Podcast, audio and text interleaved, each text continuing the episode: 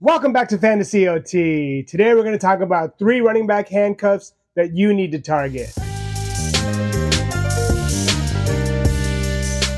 Starting off our list, the man that was the RB5 from weeks 15 through 18, averaging 17.1 points a game. I'm talking about Tyler Allgeier. Allgeier may be one of the only rookies to go over a thousand yards and still have a replacement drafted in the first round at that the following year. While you may feel a little bad for him, all is not lost. Atlanta attempted to run the ball a league high 559 times, leaving plenty of opportunity for Allgeier to make his mark this year.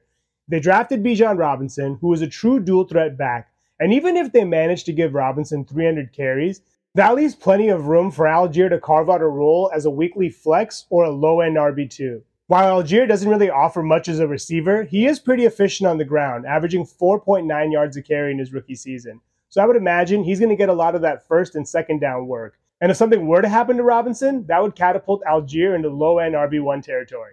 Let's not forget that Atlanta is arguably a top seven O line behind Chris Lindstrom, making them arguably top three in terms of run blocking. As long as Arthur Smith is the head coach, I think Allgeier is definitely going to have a role. Currently, Allgeier is being drafted around the end of the 11th round in standard and half PPR leagues, which I think is a good spot. But in full PPR leagues, I would definitely target him towards the end of the 13th round and beyond. Up at number two, the man of great strength and the former Oklahoma Sooner, Samaje Perine. From weeks 11 through 13, when he started for Joe Mixon, Perine was the RB2 in PPR, averaging a little bit under 24 points a game. I mean, that's probably what netted him his two year deal with Denver. But needless to say, Perine has proven that he's a very capable back. It was a little surprising to me, given how Washington used him, that Cincinnati had him relegated to just third down work and a pass catching specialist. So I think now we're going to see him get back to what he did in Washington. We'll see him being utilized on first and second downs, and of course on third downs as well. But he has a lot of things working in his favor.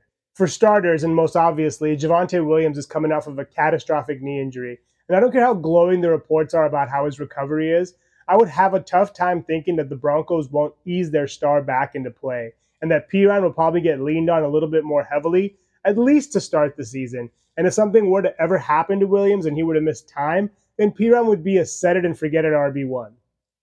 Let's just say that Williams is back up to speed. I still think that Perine should be at this number two spot, and that's mainly because of Sean Payton. Payton has shown a commitment to the run since taking over the Broncos.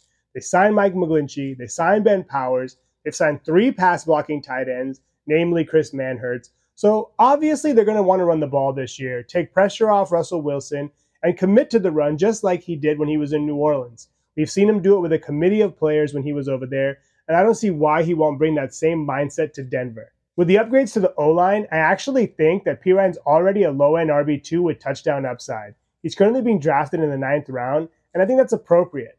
Topping our list, the man they call Quadzilla, aka the Quad Father, AJ Dillon. If you were like me, you drafted AJ Dillon last year with some lofty expectations, and for most of the year, he let you down. But if you were patient, he definitely rewarded you. From weeks 1 through 12, he was the RB35. Pretty bad. I think he had a 10 game stretch of no touchdowns at all. But then, from weeks 13 onward, he ended up wrapping up the season as an RB19. And let's not forget, week 14 was Green Bay's bye. So that brought down his average. He likely would have finished in the top 12 had he had a game that week. All of this to say is I think he's actually still a great pick. He has a number of things working in his favor as well. Most notably, he is the number one handcuff to Aaron Jones. If Aaron Jones misses time or is limited in any capacity, Dillon's value would catapult. Next, I think Matt LaFleur is definitely going to want to protect his young quarterback. I think he's going to try to take as much as he can off of Jordan Love's plate. And what that usually means is leaning into the run game. So I think we're going to see Dillon get called on a lot more than he did last year, both in the running game and the receiving game. And speaking of the receiving game, he didn't score a touchdown last year through the air, which was a little surprising. His receptions were down, his yards were down, so I would expect some positive regression in that area. The last thing working in Dillon's favor is the fact that he plays at Lambeau. And we all know how games are won in the winter. You got to run the ball. So I would imagine in those conditions, with a messed up field and weather that's not going to be very conducive to good passing, they're going to lean into Dillon, their big back, a little bit more than they'll lean into Jones. So if you're patient and you can keep him on your roster, I don't think he's a bad pick at all. I think he'll actually be better than he was during that first 1 to 12 week spot this year.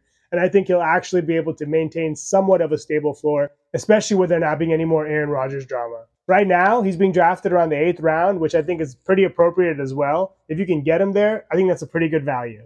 Those are three running back handcuffs I think you should definitely target during this year's draft. Please subscribe and leave your thoughts on who you think we should target in the comments below.